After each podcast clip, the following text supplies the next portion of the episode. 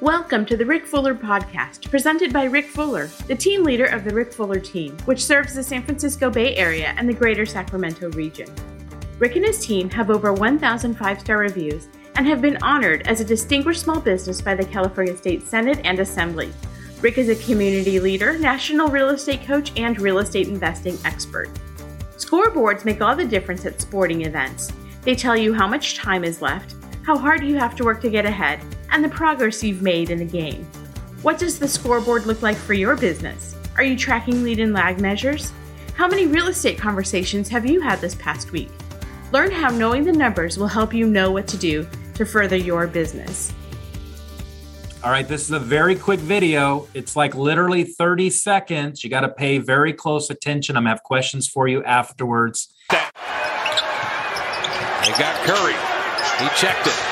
Steph for the win. Yes, sir! His eighth career game winner. we got to get out of here. that step back is killer. On-court ruling is a successful basket. Under review.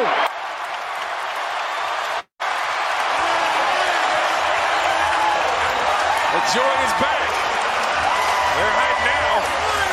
He played 44 minutes last night, 39 minutes tonight. On-court ruling is confirmed. Good basket. All right, Christina, take me off of screen share. Friends, uh, unmute yourself. Tell me what you just saw. Somebody who Coming through in the clutch. Who's, who said that? John, go ahead. Coming through in the clutch. Yeah, what do you mean in the clutch? I saw a The finish. game was on the on the line. Sorry, yeah, what Mike. was- What was the score, John? It was tied 103 all. Yeah, and how many seconds left? Less than five. Yeah, cool. Mike, what say you? What'd you see? I saw a finisher. Okay, he finished. Like the ball was up in the air in the final second, right? What else did you see? It was his eighth career game winner, so he'd done it before. That's why he had that ball in his hands. Okay, good. He had the experience. Maybe one more. What else did you see in that 30 second video clip? And even if you're not a Warriors fan, Hmm. even if you're not a basketball fan, what did you see? celebration, Okay, you saw a celebration. Why? winning. Yeah, he won. And it was a pretty epic win, wasn't it? Absolutely. Yes. the final seconds. Let me ask you this question, and here's the point that I'm trying to make. If I replayed that video, but I didn't have the score at the bottom, would it change the video? Would it change your response to the video? What say you? I mean, if I replayed the same video, but I just blocked out, I blurred the score, the time, the scorecard of the video, would it would it make a difference to you? What do you say? Yes. yeah you wouldn't have context right you wouldn't know you wouldn't know the competitive nature you wouldn't know it was the final second you didn't know that um, that that was going to be one of the major awards that he's received. You wouldn't know that they were tied. You wouldn't know the ball was up in the air at the final second. My daughters um, used to cheer for cornerstone. I know a lot of you have family members that are cornerstone. They play football in this back field and at the time they had no scoreboard. And I showed up at halftime to watch my daughters perform. And I, I walked by some of the parents. I asked the first parent that I saw, I said, Hey, what's the score? And they said 24 to 10. Uh, we're winning. I went to the next parent as I'm making my way over to where my kids are. And they said, It's 10 to 24 and we're losing. And I went to the third parent and I said, What's the score? And they said, It's 24 all. It's a tie game. Like three different people, because there was no scoreboard, thought there was a different score. Let me ask you this Do you know the score on your business? Do you know the score? Do you know what your score is for the you're in the third quarter? Do you know what your scorecard says? You know, I uh, many of you followed my travels. Brian kind of alluded to it.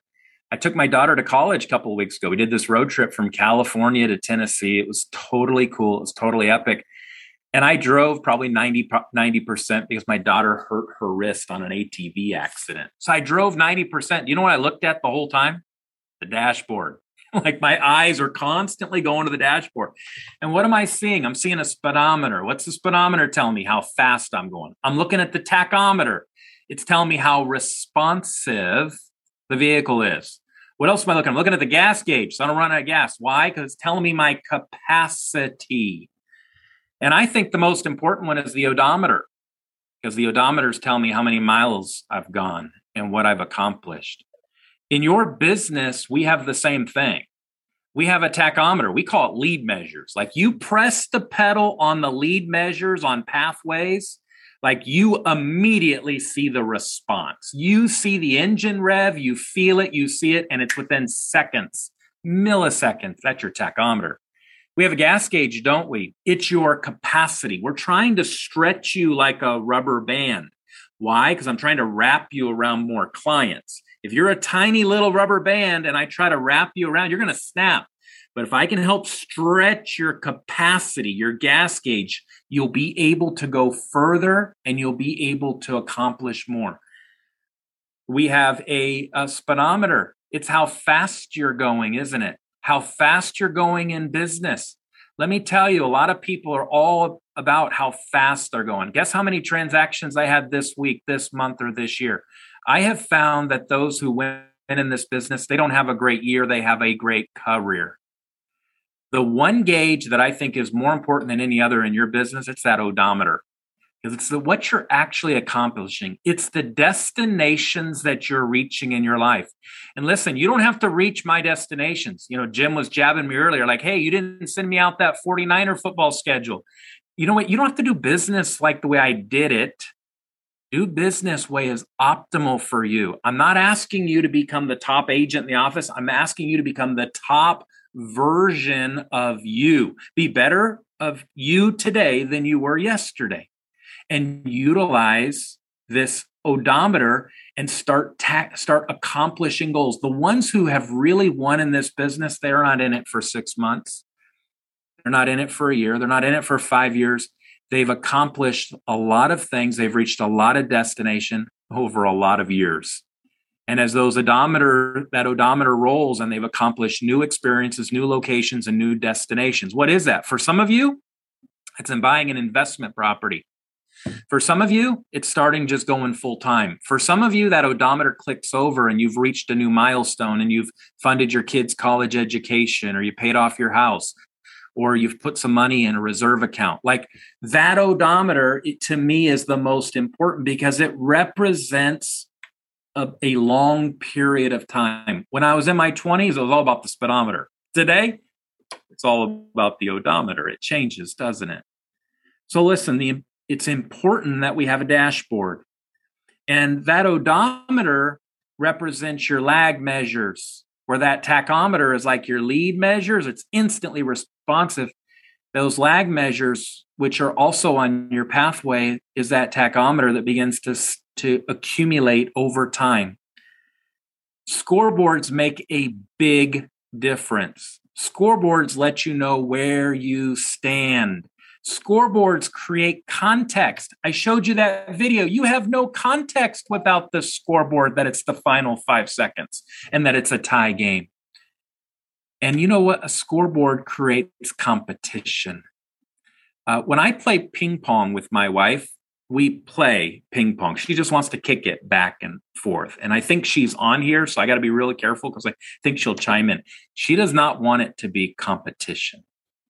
But when I used to play ping pong with my grandmother, she would like spike that ball in my face I'd come away with bruises, ping pong marks all over myself because she played it to win it. Listen, there's a time and place for you to play the game just to be playing. Okay. My wife and I do that, and sometimes it helps with our marriage just to play the game to be playing.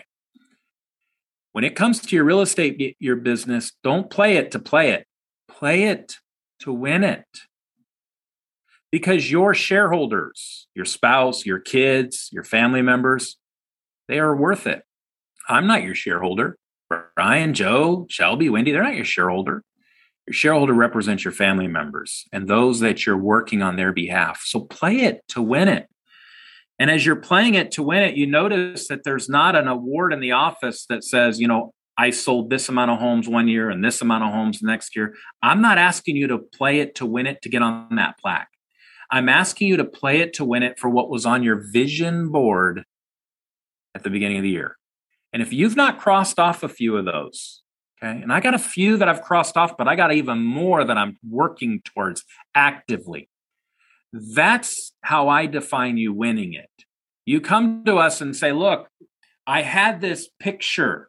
I'm now driving it. I'm wearing it. I have pictures from it. I live in it and it's accomplished. That's you playing it to win it. In order to do that, you're going to have to grow your capacity. You're going to have to have a gas tank and you're going to have to have a score, scoreboard. Um, I think without a scoreboard, you're running blind. I think without a scoreboard, you don't know where to go. I think if you know the needle, you can move the needle. One of my mentors used to say, Rick, know the numbers, and the numbers will tell you what to do. And that's exactly what a scoreboard will help you do.